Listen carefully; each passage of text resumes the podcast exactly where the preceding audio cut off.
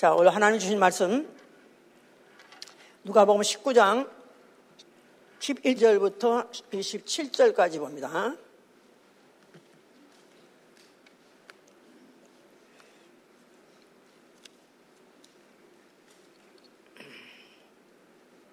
(11절부터) 하세요. 누가 보면 (19장) (11절부터) 저희가 이 말씀을 듣고 있을 때 비유를 더하여 말씀하시니 이는 자기가 예루살렘에 가까이 오셨고 저희는 하나님의 나라가 당장에 나타날 줄을 생각함이로라. 가라사대 어떤 귀인이 왕위를 받아가지고 오려고 먼 나라로 갈 때 그 종열을 불러 은열 문화를 주며 이르되 내가 돌아오기까지 장사하라 하니라. 그런데 그 백성이 저를 미워하여 사자를 뒤로 보내어 가로되 우리는 이 사람이 우리의 왕됨을 원치 아니하노이다 하였더라. 귀인이 왕위를 받아가지고 돌아와서 은준 종들의 각각 어떻게 장사한 것을 알고자 하여 저희를 부르니 그 첫째가 나와 그러되 주여 주의 한 문화로 열 문화를 남겼나이다. 주인이 이르되 잘하였도다 착한 종이여 내가 지극히 작은 것에 충성하였으니 열 골 권세를 차지하라 하고 그 둘째가 와서 가로되 주여 주의 한 문화 다섯 문화를 만들었나이다. 주인이 그에게 이르되 너도 다섯 골을 차지하라 하고 또 한 사람이 와서 가로되 주여 보소서 주의 한 문화가 여기 있나이다. 내가 수건으로 쌓아두었었나이다. 이는 당신이 엄한 사람인 것을 내가 무서워함이로라. 당신은 두지 않은 것을 취하고 심지 않은 것을 거두나이다. 주인이 이르되 악한 종아 내가 네 말로 너를 판단하노니 너는 내가 두지 않은 것을 취하고 심지 않은 것을 거두는 엄한 사람인 줄 알았느냐? 그러면 어찌하여 내 은을 은행에 두지 아니하였느냐? 그리하였으면 내가 와서 그 별리까지 찾았으리라 하고 곁에 있는 자들에게는 이르되 그 한 문화를 빼앗아 열 문화 있는 자에게 주라 하니 저희가 가로되 주여 저에게 이미 열 문화가 있나이다 주인이 가로되 내가 너에게 말하노나 무릇 있는 자는 받겠고 없는 자는 그 있는 것까지 빼앗기리라 그리고 나의 왕됨을 원치 아니하는 저 원수를 이리로 끌어다가 내 앞에서 죽이라 하였느니라 아멘 하나님은 주인이 되시다. 하나님은 주인이 되시다. 모든 것은 다 그의 것이요. 낮도 그의 것이요. 밤도 그의 것이요. 하늘도 그의 것이요. 땅도 그의 것이요. 세계에 충만한 것이 다 그의 것이라고 시편 74편 16편이나 89편 11절에 그렇게 말하고 있습니다. 그의 것이기 때문에 그는 주인이시기도 하시고 왕이시기도 하시기 때문에 주나 왕은 항상 똑같은 개념이에요. 왕, 주, 다 그의 것. 그렇습니다. 그러니까 왕에게 생사 여탈권이 있는 것 같이 죽이기도 하고 살리기도 하고 주기도 하고 뺏기도 하고 다 왕의 권세입니다. 하나님이 주인이시다 한다면은 그는 어, 죽일 수도 있고 살릴 수도 있고 나아가서는 줄 수도 있고 뺏을 수도 있고 줬던 것을 다시 뺏을 수도 있고 이놈 또 뺏어가 저 사람 줄 수도 있고 이게 바로 주인이다 이 말. 이게 왕이다 그 말이에요. 여기에 대해 불만 없겠죠? 아멘이요? 예. 근데 괜히 안, 안 좋아하는 것 때문에 빼든다니까 안 좋아하는 것 같아. 예. 자, 그는 그가 원하는 자, 그가 원하는 자를 자기 앞에 데려다가 그 영광을 나누시는 분입니다. 자기만이 누리시는 그 영광, 하나님이 누리시는 영광, 왕이 누리는 영광이 어디죠? 보좌죠? 그 보좌까지도 같이 함께 나누시는 분이에요. 나누시려고 하시는 분이에요. 이런 하나님이십니다. 자, 우리의 이 신앙은 나는 그 하나님을 나의 주인으로 모시는 것입니다. 그래서 나는 주의 것. 나는 주의 것이다. 나는 주의 것이다. 이왕 하려면 크게 해야죠. 그래야 그분도 들으시고, 어, 네가 그도 내가 너의 주인 되는 거 좋아하구나. 그래야 이놈 걸 뺏어서라도 이따가 줄 수가 있지 않겠어? 자, 나는 주의 것이다 할 때, 내 영혼도 주의 것이요, 내 몸도 주의 것이요, 내 소유 모든 것이 다 주의 것입니다. 그런 뜻입니다.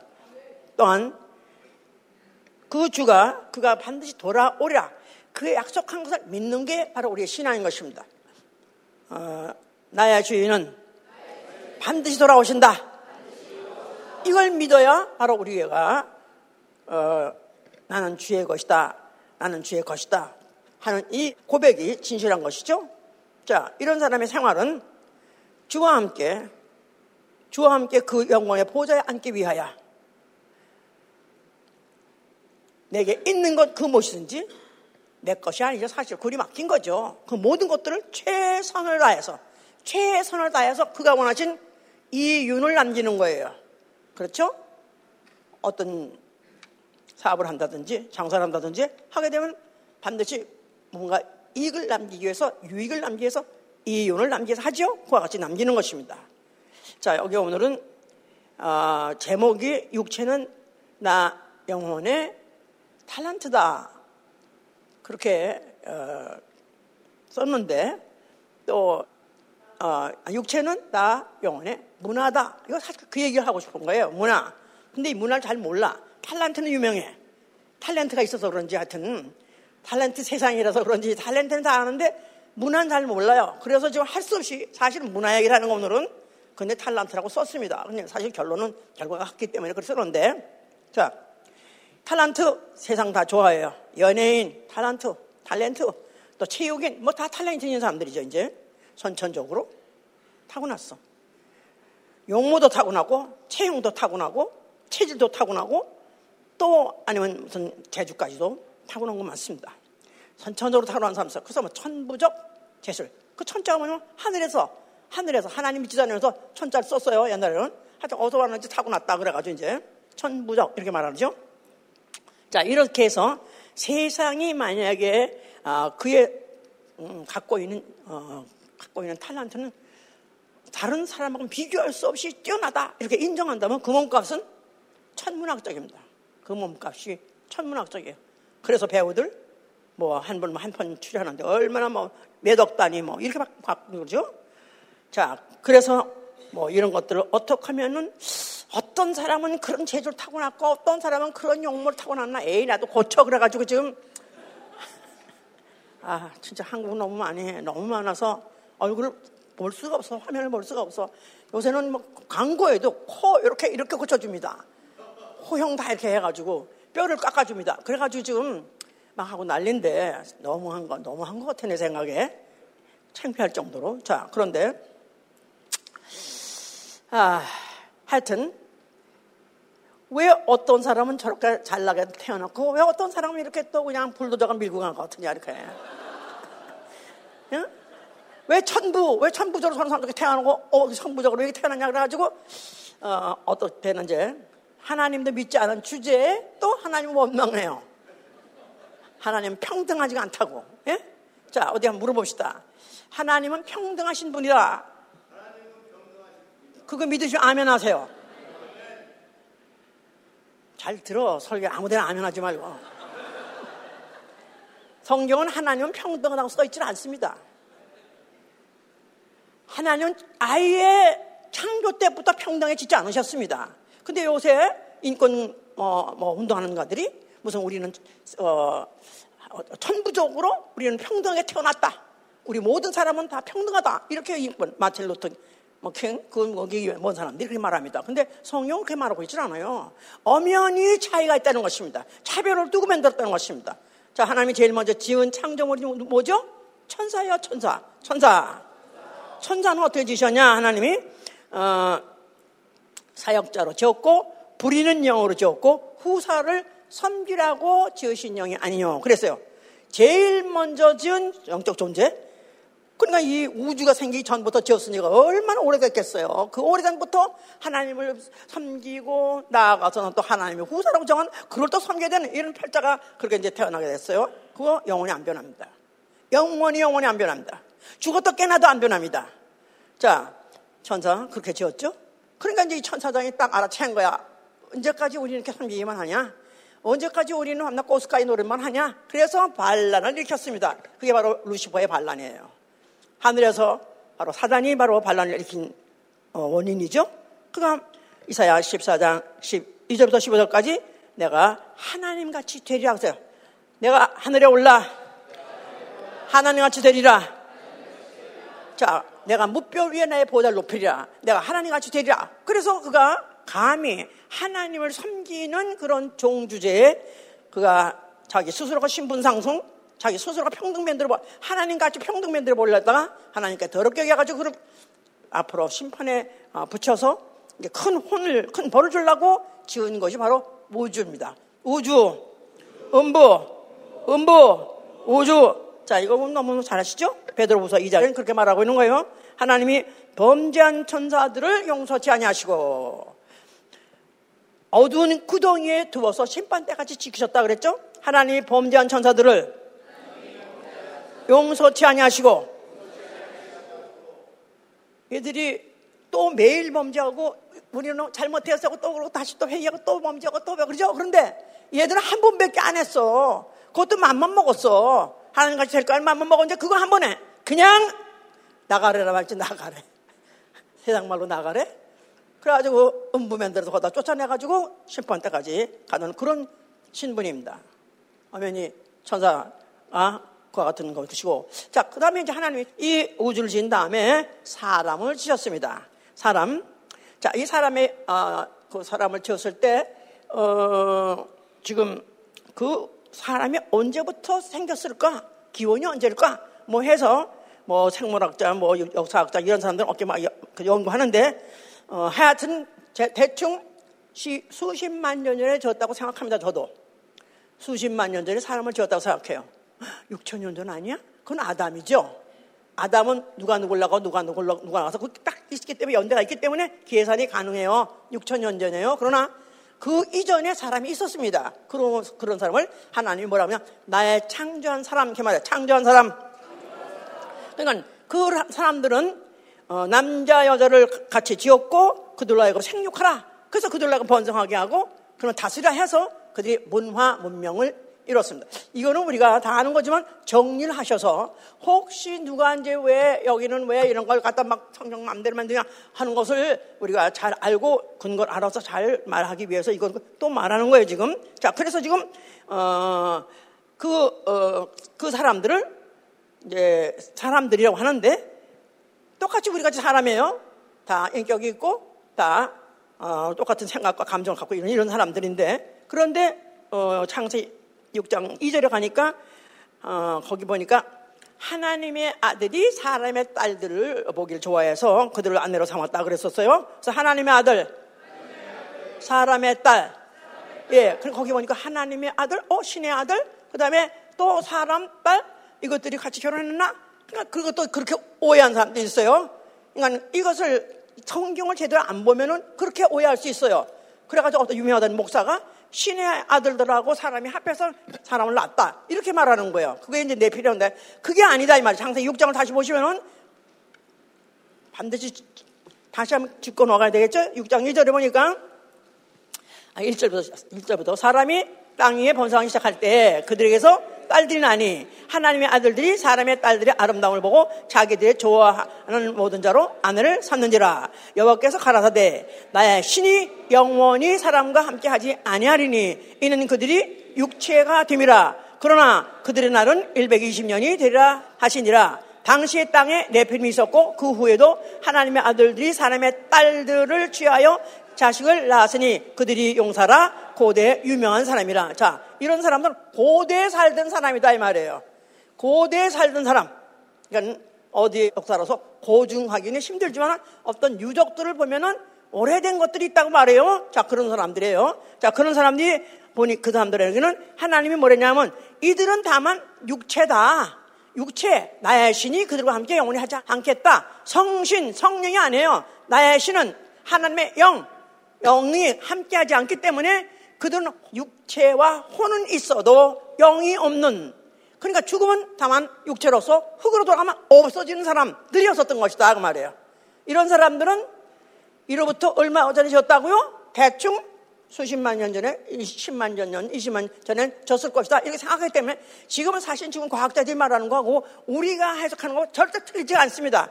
굳이 6천 년 전이라고 우기면은, 어, 예수 믿는 사람은 이거는 과학도 인정하지 않는 사람, 이런 무식한 것도 보면 대, 대, 같이, 같이, 같이, 어, 대화가 되지 않는다. 이렇게 생각하는데 억지로 하는 것이 아니라 성경이 그렇게 말하고 있어요. 아니, 왜 그렇게 내가 좀 이걸 전개하느냐 하면 하나님이 천사를 지은 것과 사람을 지은 것과 그다음에 생명정화 다 다른 목적을 갖고 짓기 때문에 안다면은 우리가 충분하게 이해할 수 있고 충분하게 우리는 납득시킬 수 있는 자료를 갖고 있다 그 말입니다. 자, 그래서 그렇게 사람들이 그 그렇게 그 사람들을 어 이제 성경에서 네피림이라 이 사람들이 어 네피림 뭐 떨어지자 그런 뜻이지만은 그런 사람들은 거인이었었어요. 그래서 지금도 어떻게 인터넷 보면 거인들 나오죠 사진에.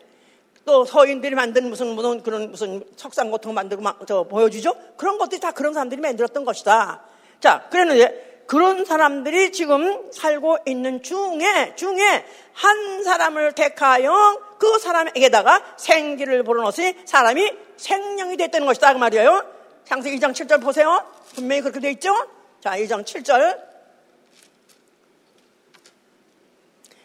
여호와 하나님이 흙으로 사람을 지으시고 생기를 그 코에 불어넣으시니 사람이 생명이 된 자. 이거 수없이 말하고 있는 거예요. 자, 사람. 혼, 혼, 혼적인 사람이죠. 혼이 있는 사람이다 이 말이야. 인격이 있는 사람이다 이 말이에요. 그런데 여기다가 생기를 불어넣어서 사람을 생명되게 하십니다. 어, 영 있는 육체 나아가서는 어, 영적 존재, 영적 존재.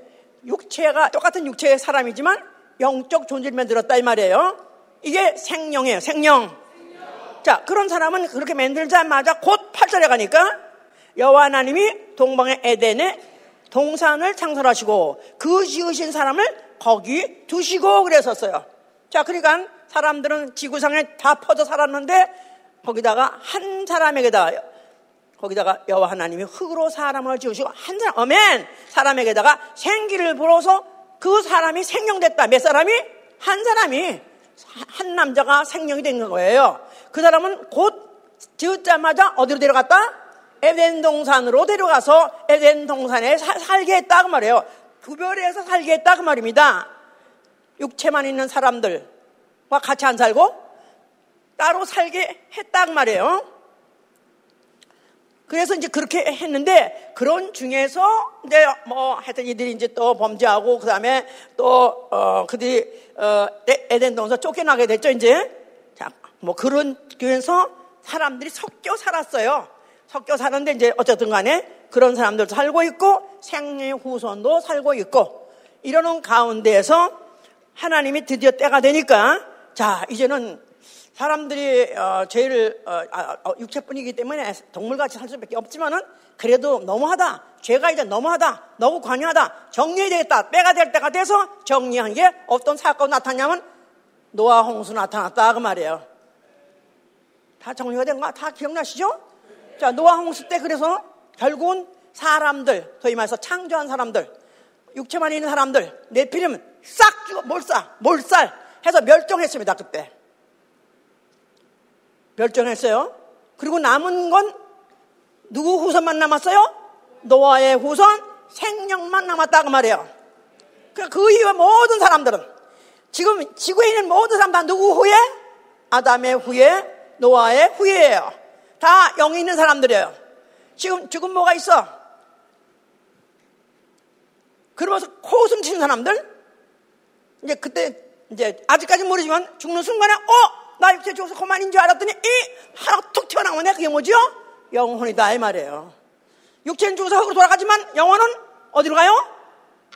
아담의 범죄로 인해서 전 인류가 죄가 들어왔고 죄 때문에 죄가 사망하였기 때문에 그 사망을 영원히 영원히 영원히 영원히 체험하고 영원히 영원히 체험한 죄가 사망을 치르는 지옥행이 결정되게 된 것이 바로 아담이 에덴 동산에 들어가서 하나님이 먹지 말라 선악과 먹지 말라는 그 명령 어겼기 때문에 그런 것이다 그 말입니다.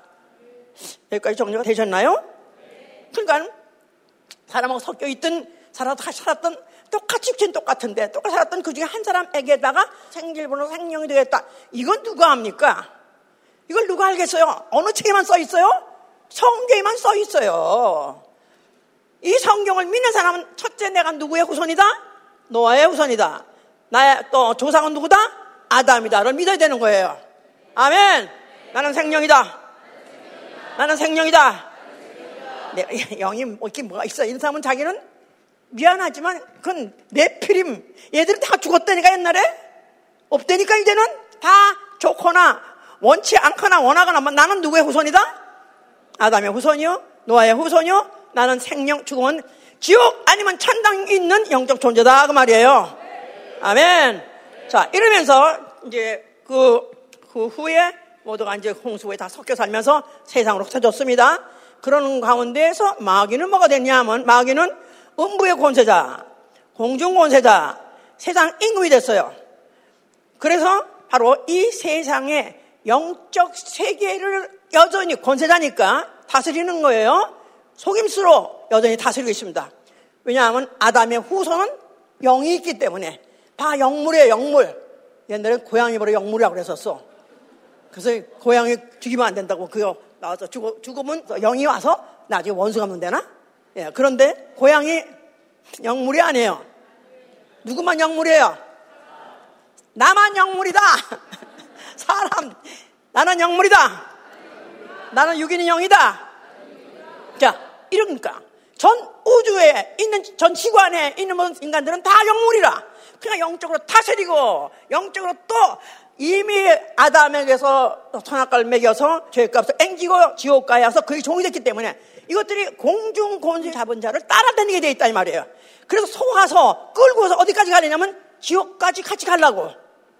그래서 종교의 영, 보통 종교들이 말하는 신이라고 하는 그 신, 신이 된 것이다. 그들다 신이 된 거, 신이죠. 그런데 사람들이 힘을 붙인 거죠, 거기다가. 세상 신, 해보세요. 종교의 영. 이걸 에베소 2장 2절에는 세상 풍족을 쫓고 공중 권세 잡은 자를 따랐으니 이는 불순종하는 자들 가운데 역사하는 영이라. 불순종하는 자들 가운데 역사하는 영. 이게 바로 종교의 영이 전, 지금 지구를 다 덮고 있습니다. 그래서 안 믿어요. 아니면 딴 거 믿어요. 이런 사람 다 종교의 영에 다 씌워가지고 지금 같이 거기서 벗어나지 못하고 있는 것이죠. 자, 자, 그런 가운데 아브라함이라는 사람을 하나님 이제 어, 부르셔가지고 어, 자식을 낳게 했어요. 그런데 그에게 두 아들이 있었습니다. 첫째 아들은 누구한테 낳았죠? 여종 하갈에게서 낳았어요. 계집종에서 낳았어요. 그리고 마지막에 이제 약속으로 낳은 아들 이삭은 이제 언약으로 약속 났죠? 이걸 갈라디아서 4장 22절에 뭐냐면 그에게 아브라함에게 두 아들이 있었으니 하나는 계집종에서 낳았으니 그는 육체를 따라 낳고 육체를 따라 낳고 이게 누구냐면 이스마엘이에요. 이스마엘 지금 소위 말하는 이슬람 사람들의 조상이 된 바로 이스마엘입니다.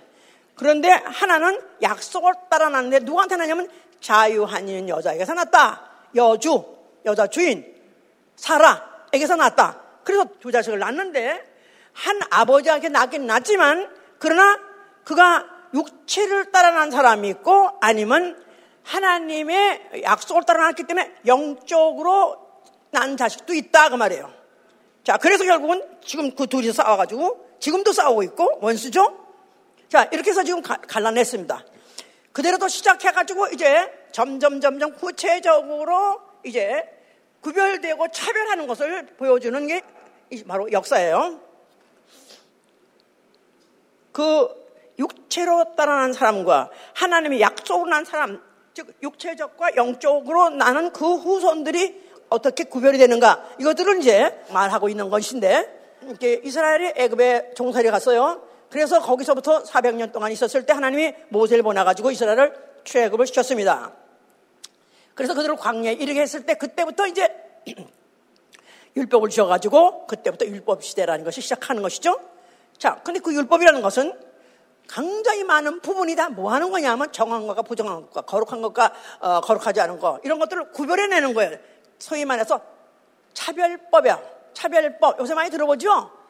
차, 요새 차별금지법 하고 막저 데모하고 그러죠? 그것도 난 모르는데요. 상식 정도는 있어야 될 거 아니겠어? 에? 자, 쉽게 말하면 그때는 그렇게 말 안 했지만 영화의 법이라고 하지만 사실 말해서 간단히 말하면 차별법이에요. 그래서 혈통이 게 중요해요. 혈통. 혈통. 요한 뭐 1장 14년도 혈통으로나 육종으로 낳지 않냐고 혈통으로 낳지 않나. 그 말은 그 어, 율법 시대 때 혈통을 그렇게 중요시 했기 때문에 아브라함과 이삭과 야곱의 하나님 아브라함과 이삭과 야곱의 하나님 혈통 혈통 혈통, 약속 맺으신, 혈통과 약속을 맺으신, 어, 여호와다 그 말이에요. 그러니까 똑같이, 어, 아브라함은 낳았지만은 혈통으로 맺은, 혈통 관계된 사람하고 혈통과 관계없이 이스마엘은 나중에 뭐 점점 가다가 이방인이 섞여가지고 이방이 돼버렸어요, 이제. 그래서 율법은 혈통을 굉장히 중요하기 때문에 예로 들어서 가장 그 혈통을 아주 극명하게 나타내는 그 부분이 어느 부분이냐면은 제사장을 세우는 일입니다. 제사장, 제사장은 어, 이스라엘의 열두 지파 중에서 레위 지파라야 제사장이 될 수 있어요. 그렇죠? 왜 정신이 없어 지금 안 돌아가? 안 따라와 못 따라와? 예? 갈 길이 구말리야. 예?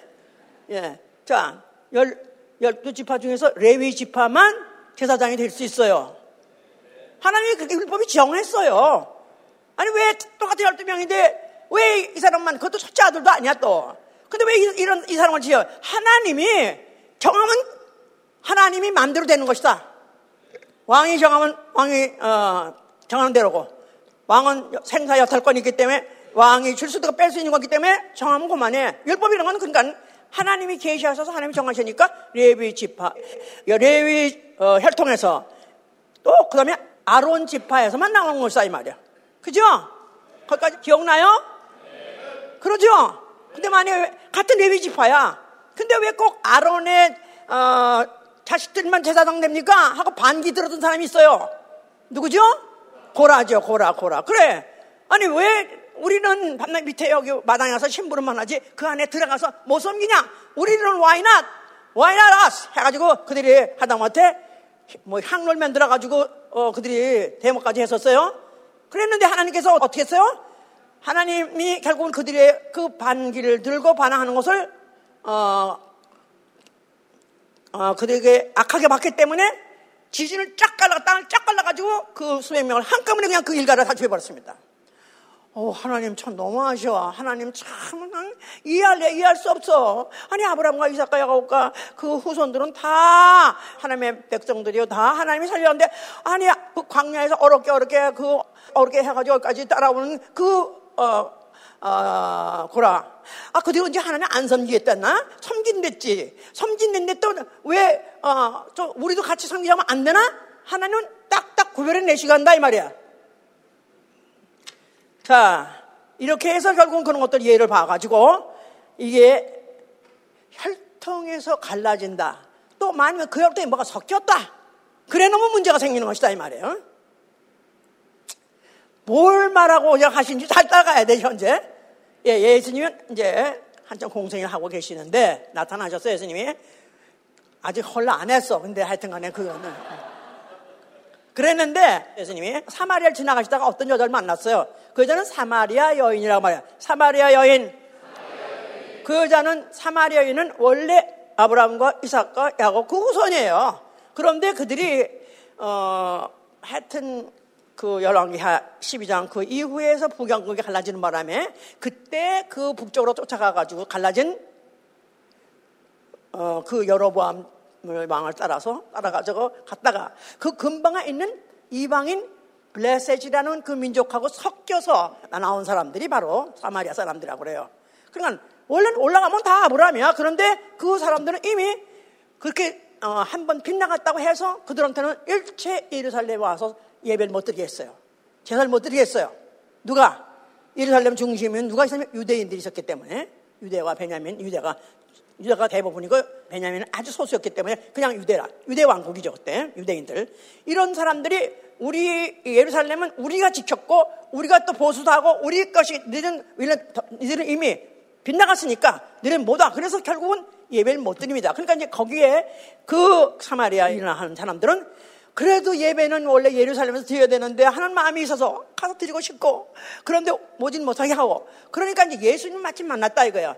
그러니까 예수한테 물어보는 거예요. 자, 예수님 마침 뭐 또 그 여자한테 뭐 어, 물 좀 달라고 그랬어요. 그랬더니 그 여자가 하는 말이 내가 보니 당신은 유대인 같은데 어떻게 사마리아인 나한테 말을 겁니까? 원래 유대인은 사마리아인하고 상종하지 않죠. 이거 다 성경에서 읽었죠, 다? 왜안 읽고 사는 것이 그래야 돼? 이게 딱딱딱딱 다 좋아야 될 거 아니야? 이게 탁골 탁 치면 탁 받아들이고, 오, 그렇지, 그렇지. 아멘, 아멘. 이게 이래야지. 그래도 쓸데없이 아멘 하는 건 아니지만 말이야. 맞는 데 가서 아멘 해야지, 이제. 그러니까 이 여인의 관심은 사마리아인 비록 이미 빗나간 이미 벌써 그 주류에서 빗나가서 이미 이방인 취급을 받고 있는 사람이지만 그래도 하나님을 예배드리고 싶고 여호와를 예배드리고 싶은 그 마음이 있었기 때문에 예수를 보자마자 딱 유대인을 봤어. 어? 근데 이 남자가 이 남자가 유대인인데 나한테 물을 달라고 그래. 아니 당신이 왜 나한테 물을 달라고 합니까? 우리는 당신하고 상정치 못한 사람 아닙니까? 뭐 그러다 몇, 몇 마디 더 하다가 그거 하는 말이 그 예수를 보니까 말하는 말이 보통 사람이 아니야. 아주 선지자 같아.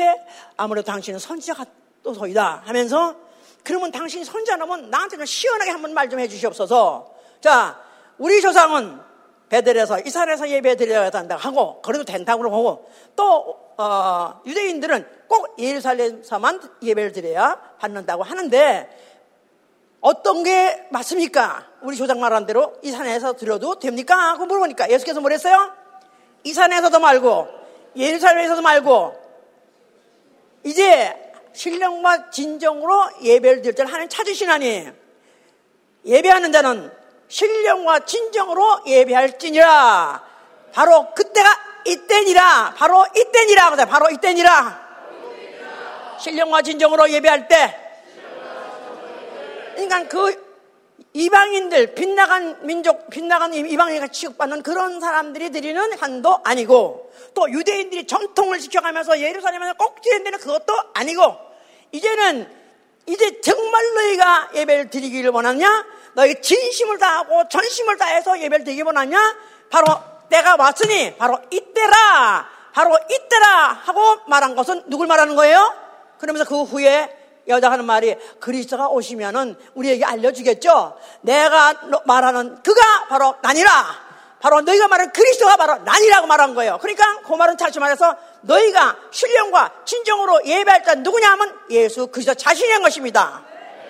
그러니까 그거 당연히 예루살렘 성전 가서 어떻게 해야 되는 거예요?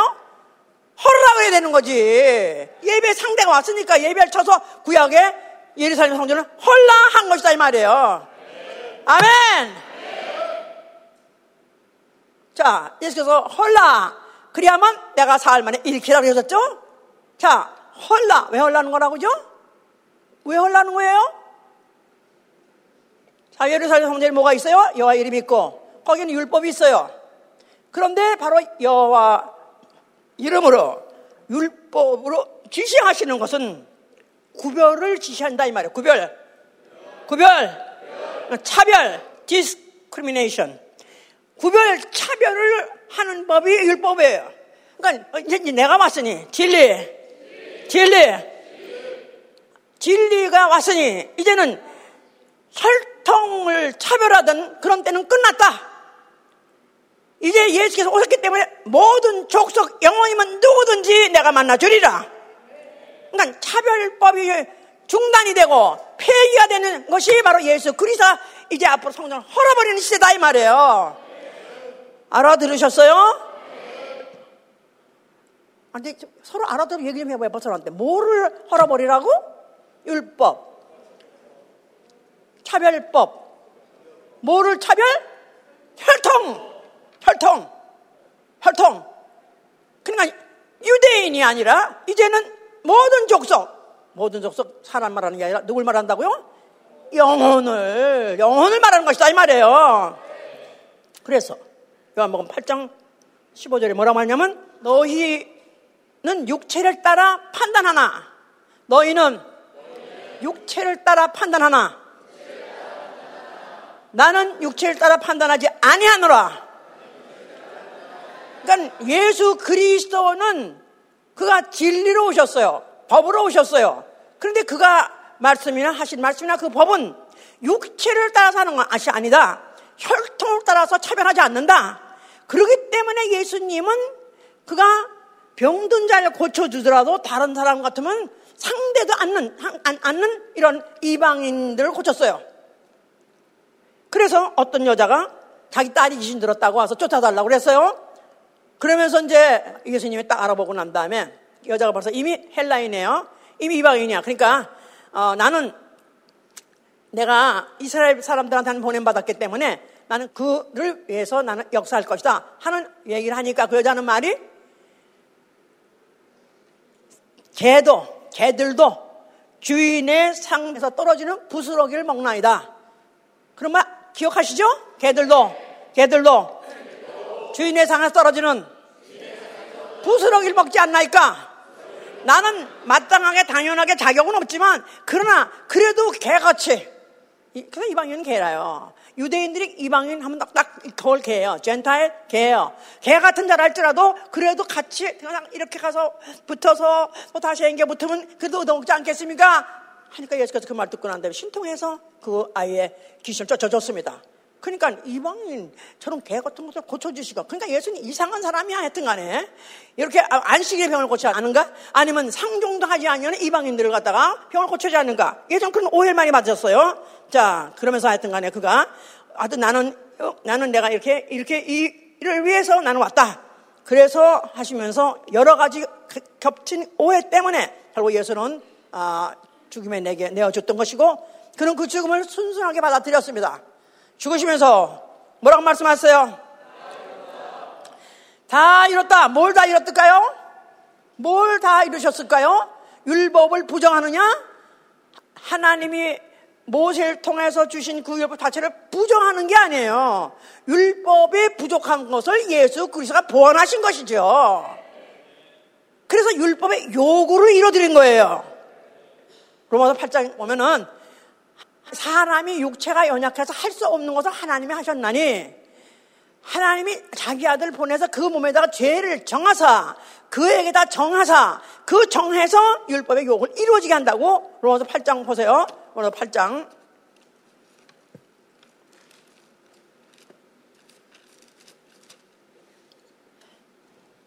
살짝 3절부터입니다.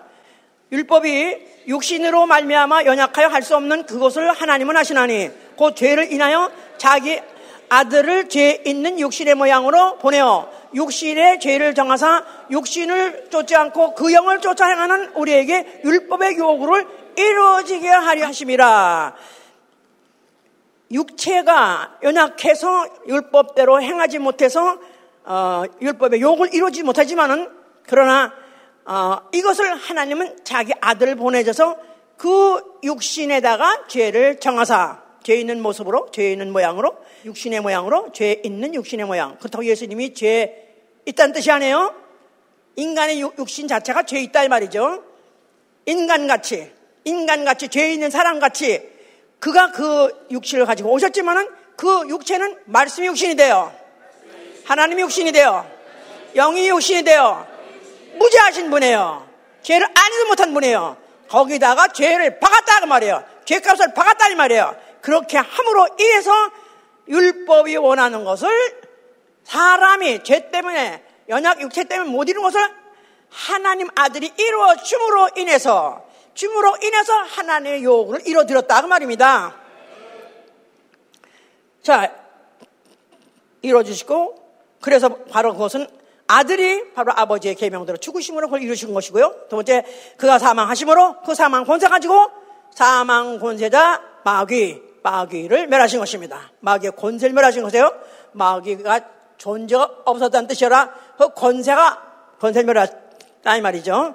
그리고 그 다음에 세 번째 이제 그가 죽음으로써 인간의 죄를 대속하시고 인류를 죄값 사망에서 해방시켰었어요.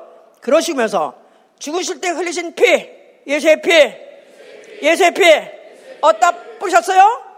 뿌셨어요. 뿌셨어요. 그런데 그 피를 누가 받아들이길 원하신 거예요? 영혼, 모든 족속, 육체와 상관없는 그가 어떤, 어떤 혈통이든지 어떤 육체든지 죄이든지 상관없이 영혼이 환영해서 받아들인다면은 그는 하나님의 자녀가 된다고 말해요. 자, 이런 사람은 바로 육체를 쫓지 아니하고 영의 소욕을 쫓은 자. 육신을 쫓지 아니하고 그 영을 쫓아 행하는 자. 바로 육신을 쫓는 자는 육신의 일을 영을 쫓는 자는 영의 일을 생각하나니 육신의 생각은 사망이요 영의 생각은 생명과 평안이니라. 나 영은 나 영은 소원이 뭐냐 하면 생명과 평안이에요. 그러니까 예수의 피를 받아들이면서 생명과 평안을 받아들임으로 인해서 이제 바로 그를 끝까지 까지 끌 쫓아서 가려고 작정하게 아, 그 피를 흘려주신 것이다. 자, 그래서 그 예수의 피로 말미암아 이제 육체의 차별, 육체 어, 구별 이제부터 있어요, 없어요? 예수가 죽기 전에 모든 사람, 남녀, 노소, 종, 자유자, 헬라인, 야만인 차이가 있었어요, 없었어요? 차이가 있었어요. 누가 정했어요? 율법이 정했어요. 왜 맹이지 이렇게 맹상들이지 다 오늘? 목사님 너무 진도가 빠르잖아요. 율법은 아까 차별법이야, 차별법. 그러니까 남자의 몸값이 다르고 여자의 몸값이 다르고 또 제사장의 그 혈통이 다르고 또 그, 어, 레위 중에서도 또 아론의 지파가 아닌 혈통이 다르고 그러니까 혈통에 다 차이가 있었잖아요. 그러니까 육체를 다 구별했다 이거 차별했다 이거예요. 그런데 예수가 십자가는 순간에 율법을 못을 박아버림을 인해서 그 차별법이 해제가 돼버린 것이다. 없어진 것이다 이 말이에요. 아멘 할렐루야. 그랬던 것이 어디에 증거가 나타나냐? 차별한 것을 해제했다. 이제 그것을 어, 폐지했다. 어디 써 있어요? 써 있지 않아요. 그런데 성령 내리신 걸 보니까 성령은 누구한테 내리시죠? 성령은 누구한테 내려요? 예수의 피 있는 영혼 내리잖아요. 그런데 사도행전 2장 17절에도 말세의 내용을 모든 육체에게 보여주르니 살아있는 육체에다 보여준다 말이에요. 젊은이나 늙은이나 또 2장 18절에는 남종이나 여종이나 유대인이나 헬라인이나 야만인이나 종이나 자유자에게 내 영을 보여준다는 거예요. 성령을 누구한테 보여준다고요?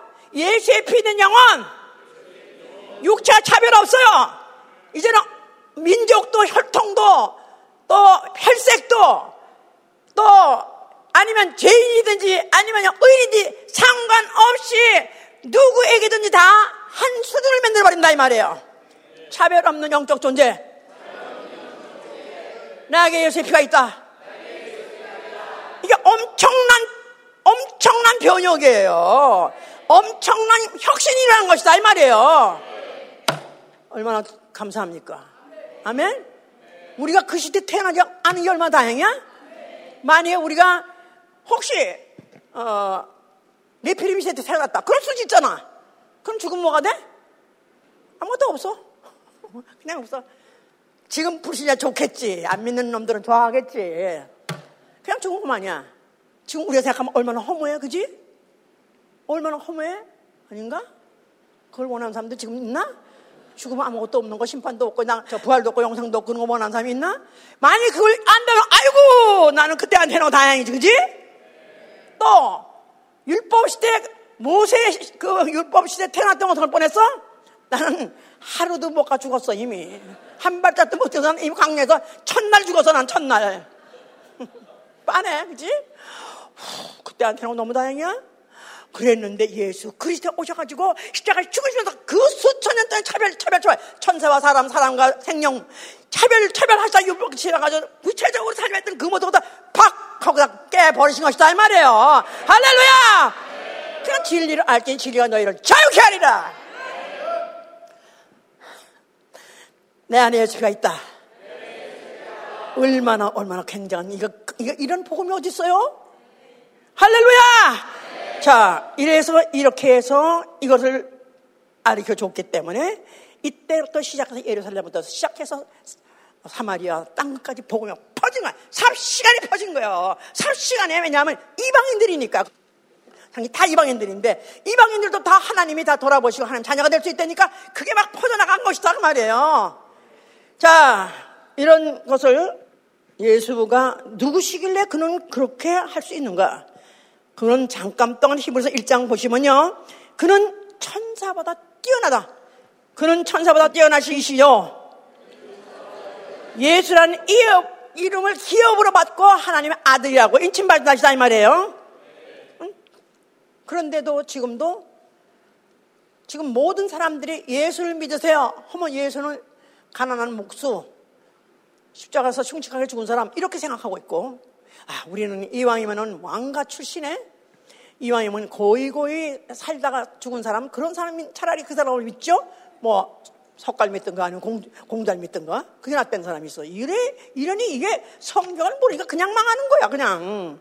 예수는 천사하고도 비교 안 될 정도로 천사보다 뛰어나신 분이요. 그냥 어, 하나님의 이름, 예수의 이름을 기업으로 받으셔서 하늘나라의 후사요. 하나님의 후사다 그 말이에요. 자, 그런데 저가 그런데 왜 사람 같이 죽으셨냐? 저가 잠깐 동안 천사보다 못하게 하심은 저를 잠깐 동안 천사보다 못하게 하시면 잠깐 동안이라는 말은 어 리를 그가 바로 예수님이 천사보다는 못하게 지은 것 같죠. 왜냐면 다른 종교는 다 신이 누구라고요? 무슨 어느 종교 무슨 종교 무슨 뭐 하다못해 이슬람이니 아니면 또 나아가서 무슨 어 사실요 유대교도 천사 영향을 굉장히 많이 받았습니다. 왜냐하면 유대교는 애당초 처음에 아브라함이 천사를 만났지 않았어요? 그러죠? 창세기 18장에 그게 기억이 되면 탁탁탁탁 재미나는 건데 어? 아브라함이 집에 여호와가 나타났다 그랬어요. 그랬는데 사람 셋이 나타났다고 그랬고 사람 셋 중에 두 사람은 소돔으로 갔는데 그 두 사람이 천사더라. 이건 19장 1절에 있어요. 그래가지고 세 사람이 결국은 나타나는데 사람같이 왔지만 알고 보니까 여호와라고 이름을 가져왔지 그도 천사더라 그 말이에요. 그러면서 천사가 모세를 불러서 얘기를 하질 않았나 또 계명을 줄 때도 천사를 통해서 주지 않았나 그래서 요한 안 보이고 천사에 의해서 말씀 듣고 온통 그림도 온통 다그 천사 그림이고 하다못해 지성소에 들어가도 천사가 두 천사가 있고 그 중에서 말한다 했기 때문에 여호와는 안 보이고 천사가 보이고 천사가 왔다 활동하니까 이 사람들도 천사에 대한 어떤 어, 권위 천사에 대한 존재에 대해서 떨쳐버릴 수가 없었어요. 그래서 나중에 어, 사, 어, 사도행전에서 그, 너희가 어째서 지금서 천사를 천사를 숭배하느냐? 천사 숭배함을 인해서 서신서에서 바울 바울 서신서에서 너희가 천사 숭배함을 인해서 너희 상을 잃지 않도록 하라. 너희가 천사를 숭배함으로 너희 상을 잃지 않도록 하라. 그러니까 이들은 천사가 그냥 어느 틈에 하나님 영은 안 보이니까 사라져버리고 천사를 숭배하고 천사를 천사시여 천사시여 아니면 우리 옛날에 그랬잖아 천사님 천사님 해가면서 그들도 그렇게 했기 때문에 너희 그렇게 했기 때문에 너희는 상을 잃어버린다 할 정도로 했어요. 해서 하여튼 그러나 예수께서 내 오해받으실 정도로 천사보다도 오히려 못하다. 사람으로 와가지고 어, 거기다 사람같이 죽기도 하시고 온, 온 곤욕을 당하시고 하는 걸 보니까 아, 참, 그 참, 안 됐다 해서 천사보다 못한 것 같이 되었지만 잠깐 동안 천사보다 못하게 하시면 그러 하여금 부활해서 영광과 존귀로 관시게 하시려 함이라 하면 할렐루야. 그러므로 자기가 천사보다도 더 나은 것 같이 육체를 가짐으로 육체를 가짐으로 천사같이 못하게 취급을 받았지만 육체로 하신 일이 있기 때문에 죽었다가 부활하셨기 때문에 그는 바로 존귀와 영광의 관을 쓰시고 존귀와 영광의 찬성을 받으니 합당하시도다. 아멘 할렐루야. 그러면서 자기가 시험을 받아 그 때문에 육체 때문에 육체 때문에 오늘 지금 제목이 뭐였죠? 육체는 육체는 반란틀 얘기하려고 그죠? 육체. 그러니까 예수도 육체 때문에 고난 받으셨어요. 그래서 자기가 바로 육체 때문에 시험을 받아서 고난을 당하였은 즉 육체 때문에 시험 받는 자들을 능히 도울 수 있다는 것입니다. 네. 할렐루야! 네. 육체 때문에 시험 받는 자 누구죠? 사람이죠. 영적 존재 아담의 후손이죠. 그런데 이런 자들이 그 육체에 있는 동안에 죄진 것을 육체에 연약해서 감당하지 못한 것을 그가 대신 갚아주시고 그리고 그 후에 육체 가지고 또 영적으로 할려니까 고난받고 시험 만나면 그것까지도 도와주신다는 것입니다. 자, 그러면서 이제 오늘 이제 본격적으로 문화에 대해서 달란트에서 얘기할 거예요. 자, 달란트 비유는 마태복음 25장에 있어요. 그런데 문화 비유라고 같은 공통점은 뭐냐면 주인이 타국에 가더라. 갔다가 온다고 약속했어요. 그러면서 가기 전에 자기의 소유를 나눠줬어요. 달란트라고 하는 뭐를 주자고 문화라고 하기도 줬어요. 왜 달란트는 금화, 은, 어, 문화는 은화라고 말해요. 근데 달란트를 줄 때는 어떻게 줬냐면 재능대로 제, 그 사람 사람 나름대로의 재능대로 각각 나눠줬어요. 다섯 달란트, 두 달란트, 한 달란트 다르게 나눠줬어요. 나눠준 분량이 다르다 고 말이에요. 근데 이 문화는 똑같이 주인이 타고 갔다가 돌아온다. 그러면서 너희들 장사하라, 장사하라. 이유를 남기라. 그렇고 죽어갔는데 그러면서 그 어, 문화는 열 사람에게다가 열 문화를 한 사람에게 한 문화씩 줬다 그 말이에요. 거기까지 이해가시죠? 그러니까 달란트는 재능 따라서 분량이 다른데 문화는 하나만 줬다 이 말이에요. 한 사람이 하나씩 받았다 이 말이에요. 한 사람이 하나 썼어. 근데 열 명이 똑같이 모든 사람이 똑같이 획일적으로 일일적으로 하나씩 받아서 뭘까요? 문화가 뭘까요? 문화가 뭘까요? 뭐라고? 어? 물론 예사 이름인데 오늘은 그 얘기 하는 거 아니야 지금 육체를 말하고 육체 오늘 내내 육체 얘기했잖아 지금 사람 또 이방인 무슨 유대인 무슨 지금 내내 사람 얘기 해왔잖아요 활동 예? 근데 지금 여기서도 지금 뭘 말하고 하느냐면 하나님이 사람들한테 모든 사람에게 다 골고루 차별 없이 차별 없이 차별 없이 남자든지 여자든지 늙은 자든지 젊은 자든지 또 야만이든지 지혜로운 자든지 누구든지 하나씩 준 게 뭐냐면 육체를 받았다 이 말이에요. 그렇죠? 아이고 이놈의 육체 이것만 없어도 그냥 내가 이렇게 그냥 고달받지 아니하고 내가 이렇게 편하게 살 텐데 그런데 성경에는 이걸 문화 아니면 탈란트라 말하는 거예요. 네? 하나님이 우리에게 주신 거예요. 어, 뭐 하라고요? 자식 시집 가고 장가 가고 애 낳고 장사하고 그거 하라고 아니고 뭐 하라고요? 이, 일을 남기라는 거예요.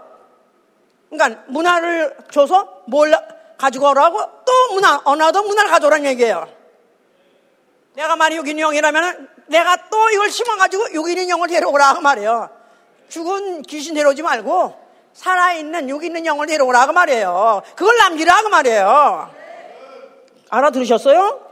그러니까 이 육체, 육체. 육체는 나 영혼의 문화다. 문화 잘 못, 못 알아볼까? 탈란트 하면 싫을 것 같아서 내 탈란트를 한 거예요. 나 영혼의 탈란트. 육체는 나 영혼의 탈란트다. 이럴 때 문화를 생각하시라 그 말이에요. 그냥 그건 말이 쉬워서 그렇게 말하는 거지만 우리끼리 그냥 그냥 문화라고 해 그냥 계속. 어 그래요 수준 이 있으니까 예 육체는 나 영혼의 문화다.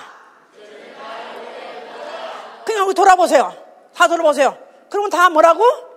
다 한 문화씩 가진 분들이에요. 똑같은 거예요. 그냥 뭐죠? 교회 오면은 똑같이 취급받아요. 뭐로요? 산영으로요. 산영혼으로 취급받아요. 그렇죠? 세상에 나가면 그 스펙, 스펙을 쌓라고. 하여튼 뭐, 뭐, 뭐, 뭐 체형이니 아니면 뭐 모형이니 또 아니면 뭐또 무슨 지식이니 재준이 쌓느라고 막 쌓는데 그런 거 보고 보지 않고 교회에서는 단한 가지 뭐라고 봐요? 여기 있는 영으로 본다 이 말이에요. 여기 있는 영, 예세피 있는 영. 자, 이 육체, 이 육체 차별 있어요 없어요? 만약 그렇게 본다면 우리는 세상에서는 지금도 차별금지법 그걸 가지고 대모하고 지랄 방을 지랄 발광을 쳐. 그럴 필요 없어. 성경들은 차별이 없어 여기 교회 오면 없어. 그렇죠? 교회에서 남자 여자 차별 있어요 없어요? 또 교회에 와서 또 무슨 어, 빈부 차이 있어요 없어요? 유식 무식 차이 있어요 없어요? 과거에 무슨 그의 직업이 뭔 차이 있어요 없어요? 이게 없어야 되는 게 교회다 그 말이에요. 아멘, 할렐루야! 우리는 참 감사한 게, 아, 그냥 그 영혼님이요. 좋은 치험이 드셨나 봐요. 그 영혼님이 영혼님. 아, 하여튼 영혼님이 영혼. 나 참, 불쌍할 정도 영혼님, 영혼님. 맞아요! 영혼입니다. 아멘? 그런데 육 있는 영이다, 이 말이야. 이미 육을 떠나면 귀신이 됐다가 나거나 갔다가 둘중 하나 되니까. 그러니까, 자, 이 육, 이 육체 누가 제일 부러워할까요? 천사가 부러워하죠. 안 그래요?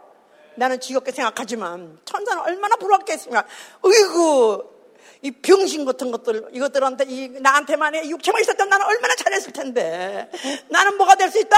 하나님 아들 될 수 있고 자, 하나님 후사가 될 수 있잖아요. 육체가 있었더라면 근데 이 천사는 그게 없으니까 아무리 땅을 치고 해도 소용없다 이 말이야. 또 구약, 시대 때 그런 사람들도 그들은 율법은 종의 영이에요. 종의 영. 잘 지켜야 종밖에 안 되는 거지만 우리가 받은 영은 양자의 영, 우리 아들이 받는 영, 아들이 받는 후 기업, 하나님의 후사가 되는 기업을 받은 것이다 이 말이에요. 그러니까 얼마나 불화하겠어요, 그죠?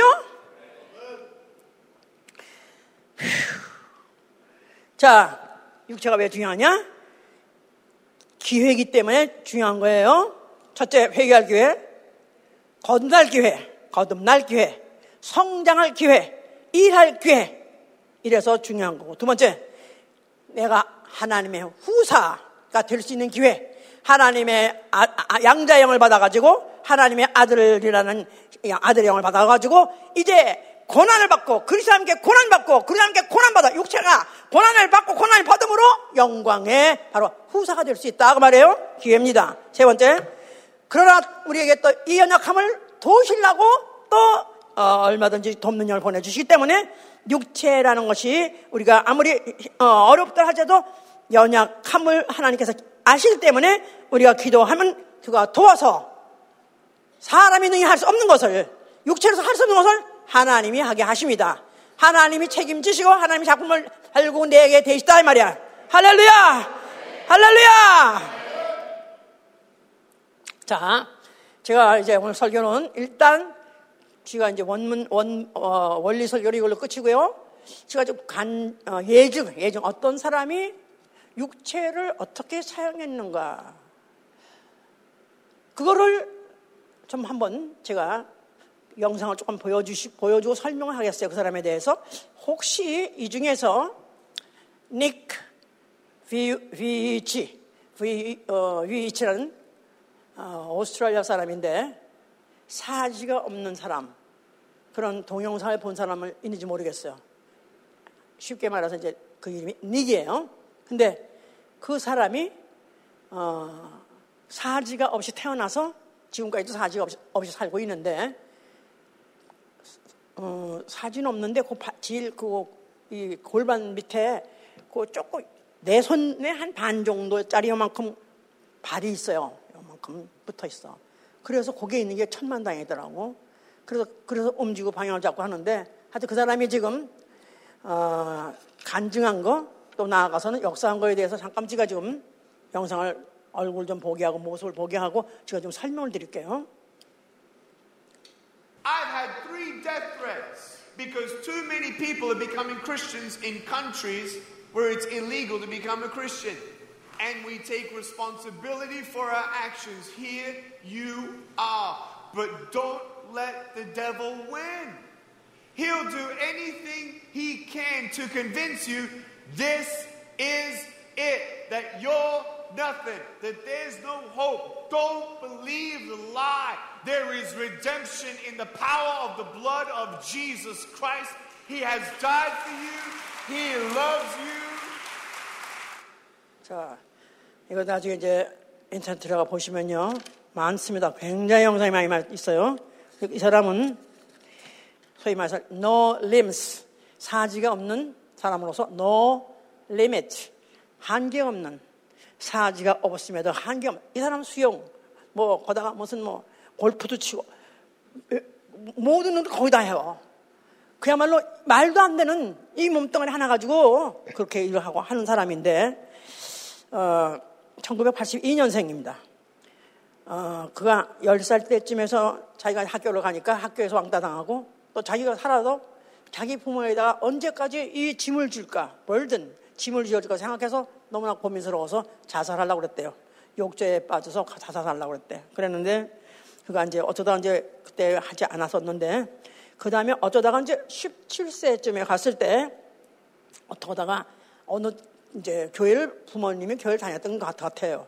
그랬는데 어디 어디 가서 처음에 처음에 이제 그때 하나님 말씀을 들었는데 에레미야 29장 11절 들었대요. 하나님이 너에게 어, 주실라는 것은 재앙이 아니라 너에게 생명과 평안이라. 그러면서 어, 호흡, 장래 호흡, 장래 호흡, 호흡을 주려 함이라. 그랬을 때 어, 하나님이 각각 사람에게 다 나름대로 플랜이 있다.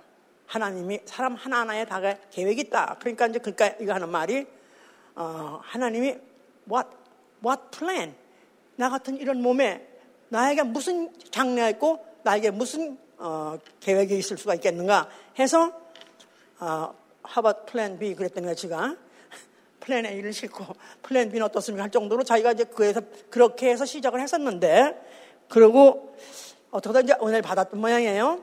그래서 자기가 기도를 했는데 그다음부터는 하나님이 전능하신 분이니까 무엇이나 다 할 수 있다니까 자기에게 손과 자기의 팔과 다리를 달라 그렇게 기도했었대요.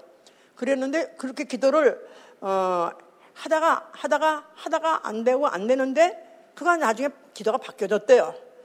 이렇게 어, 팔 다리를 어, 달래는 것보다는 차라리 내가 이런 몸 가지고라도 좋은 일을 할 수 있으면 좋겠다. 그래서 좋은 일을 하게 해달라고 또 그렇게 기도했었다 그래요. 그랬는데 21세 때 대학을 답을 전공해가지고 회계학을 하고 졸업을 했습니다. 그러고 난 다음에 어떻게 하다가 하여튼 그 다음에 그 과정은 거기서 못 들었는데 그가 이제 어, 그런 몸을 가지고 있다 보니까 그 다른 사람들한테 이제 이제 그 소망을 주는 얘기 소위 말해서 동기부여 하는 그런 모티베이션을 하는 그런 아마 말들을 많이 했나 봐요. 그래서 그때부터 시작해가지고 지금 20여 년 가까이 됐습니다. 그동안에 간 곳이 학교, 중고등학교, 국민학교, 나아가서는 뭐 대학교, 또 교도소 주로 많이 갔어요. 그래서 하, high securi, high 어, security. 그래가지고 아주 어, 중범자들 있는데 그런 그런 교도소에 많이 가가지고 그들에게 가서 이제 복음도 전하고 뭐 장애자들 뭐 하여튼 이런 이런 데를 어, 단체에 가고 그래서 지금 2005년 기준으로 2005년에 어, 그 기록이 자그만치 733만 밀리언 733 밀리언들을 모아놓고 복음을 전하고 아마 2028년쯤이면 1 빌리언 10억 정도 될 것이다라는 거. 그러니까 이 사람 그 어, 이제 보시게 되면 알, 보실 건데요. 보시면요. 사람들이 그렇게 많이 모일 수가 없어요. 하여튼 세계 갖고 안간 곳이 없어요.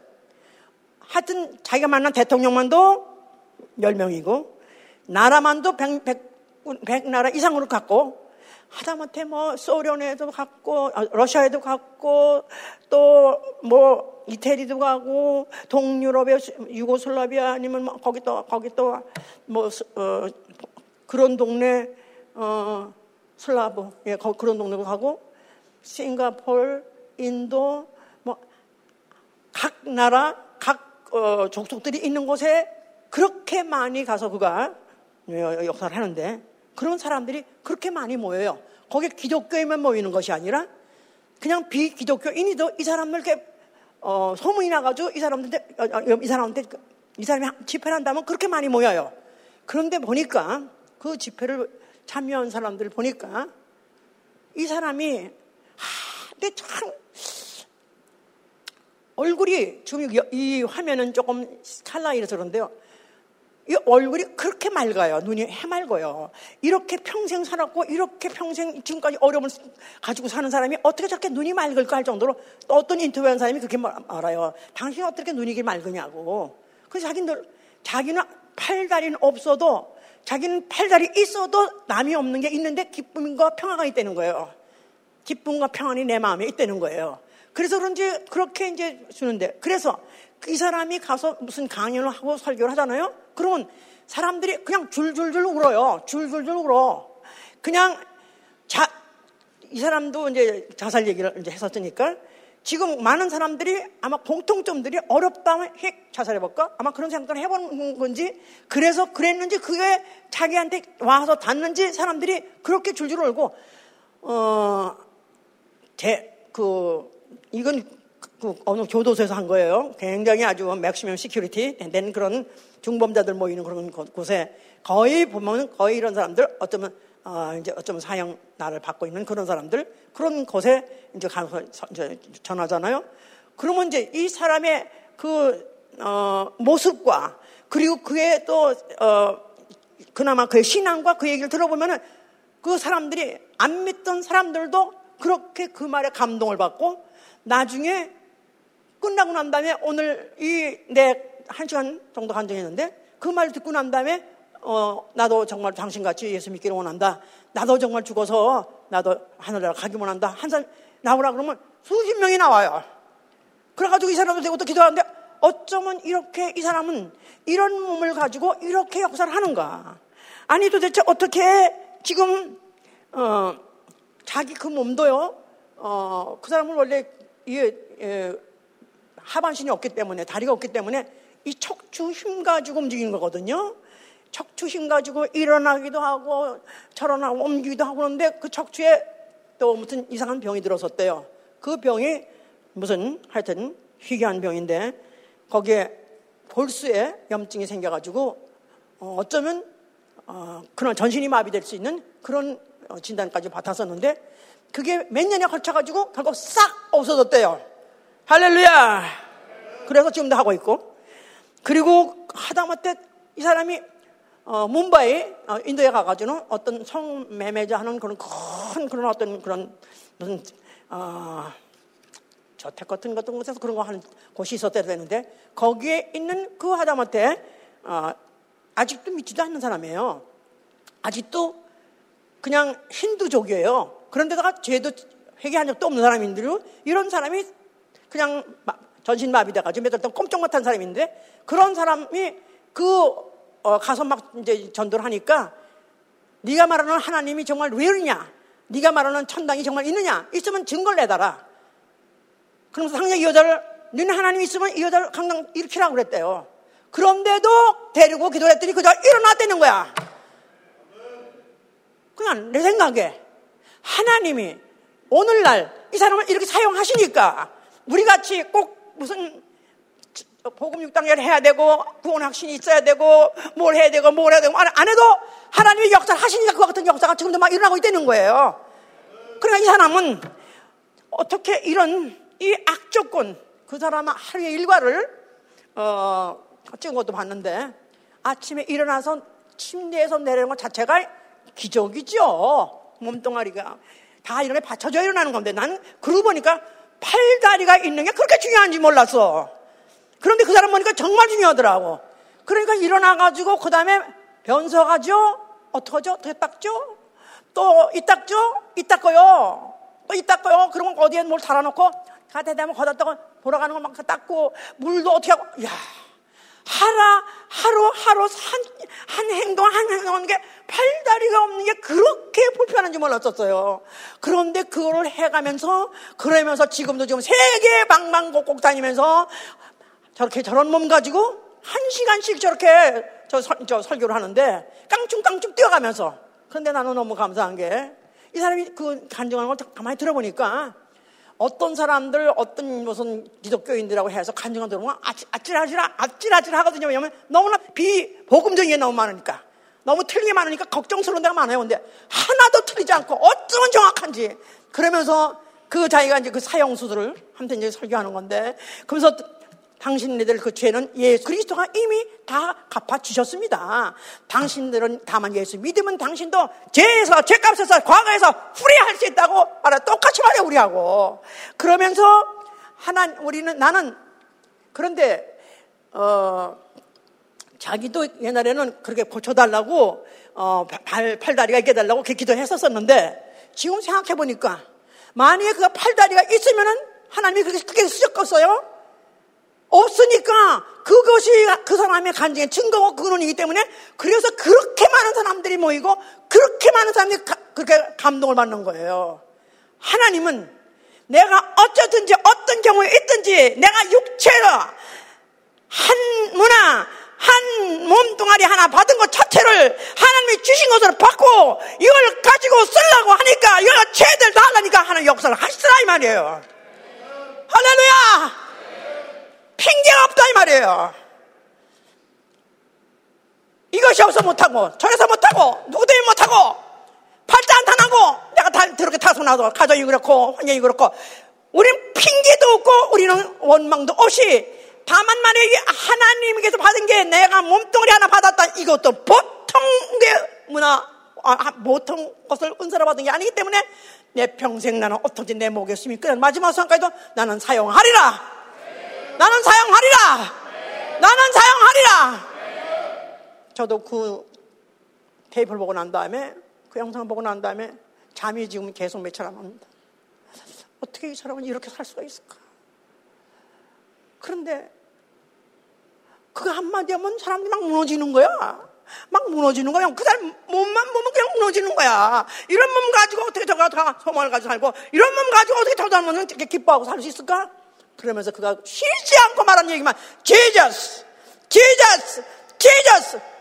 그는 어디 설교하러, 간증하러 가지 않은 상업 방송에 나와도 오프라 윈프리 같은 그런 나오면 안 하죠. 보통 그런 말. 거기도 내내 지저스를 얘기합니다. 할렐루야!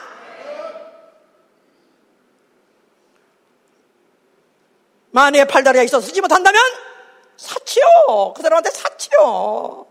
한번 내 팔다리 한번 팔, 팔 한번 들어보세요. 내 두 팔을 들어보세요. 만약에 두 팔이 만약에 하나님의 영광을 위해서 만약에 이 복음을 위해서 쓰지 못한다면 이건 사치입니다. 허용해요. 써야 되는 거예요. 최선을 다해서 한 마지막 한 방울이라도 마지막 나는 그 사람이 지금 40이라는데 그 사람 앞으로 한 언제까지 할 수 있을까 생각하니까 눈물이 나는 거예요. 아니 어, 사지가 멀쩡해도 이렇게 아픈데 나이가 먹으면 아픈데 이렇게 많은데 그렇게 불편한 데가 많은데 저 사람이 지금은 나 40인데 글쎄 주님이 그 전에 오시지 않을까 그의 수고를 덜어주기 위해서라도 그를 데려가지 않냐실까 그런 생각을 드는데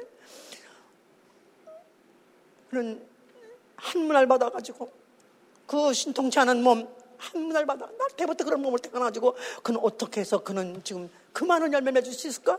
너무나 부러워 너무나 부러워 에이, 차라리 나도 그렇게 태어났으면 좋았을걸 아무나 하는 건 아니죠 하나님을 아는 자 하나님이 주신 이 몸뚱아리가 이게 바로 나의 탈란트요. 바로 이것이 나의 기회요. 바로 이것이 나의 영광이라는 것을 아는 자가 가차 없이 아낌없이 쓰는 것입니다. 이제부터 정말 더욱더 우리 오늘 내 이 팔다리는 무엇을 위해서 썼는가? 돈 벌어 밥 벌어 먹으려고요? 그것을 위해서 할 수 있으긴 쓰죠. 근데 그것을 위해만서 쓰는 것인 건가? 정말 나 영혼을 위해서 쓰게 하여 주시옵소서. 예수의 이름의 영광을 위해서 쓰게 하여 주시옵소서.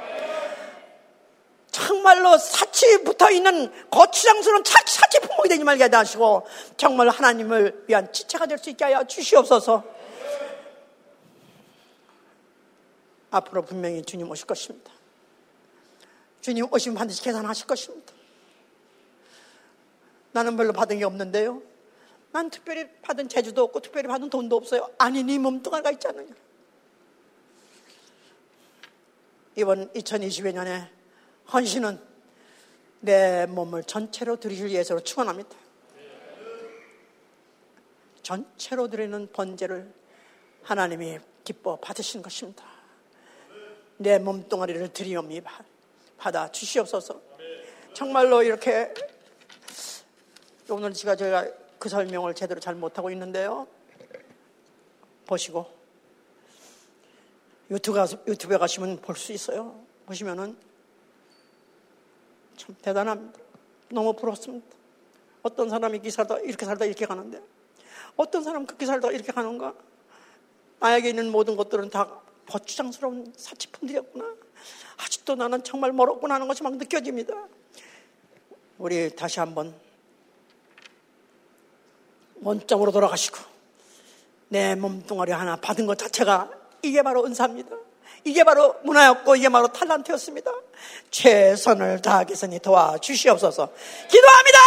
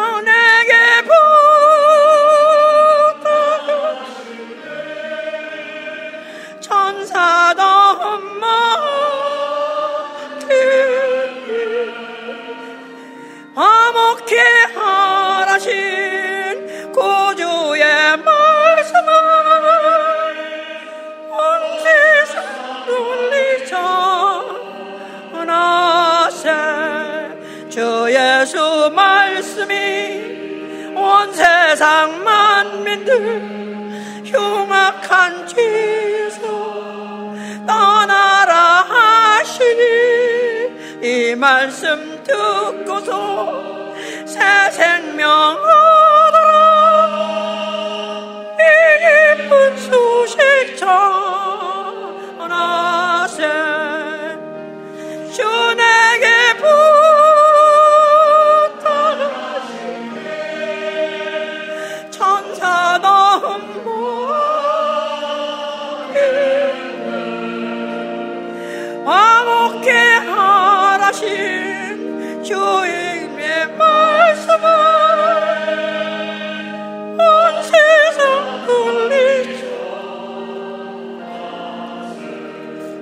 자, 두 손을 들어보세요. 두 발도 들고 싶습니다만은 두, 두 손만 들어보세요. 남이 없는 거 내한테 있습니다. 천사도 없어서 하늘하고 어떤 사람도 지금 손이 발이 있기를 원하는 사람이 얼마나 안타까운지 우리는 갖고 있습니다. 내가 이 세상 사는 동안에 천사도 흠모하는 이 말씀 전하게 하여 주시옵소서. 수단 방법 걸지 않고 내 사진을 사용해서 전하게 하여 주시옵 기도합니다.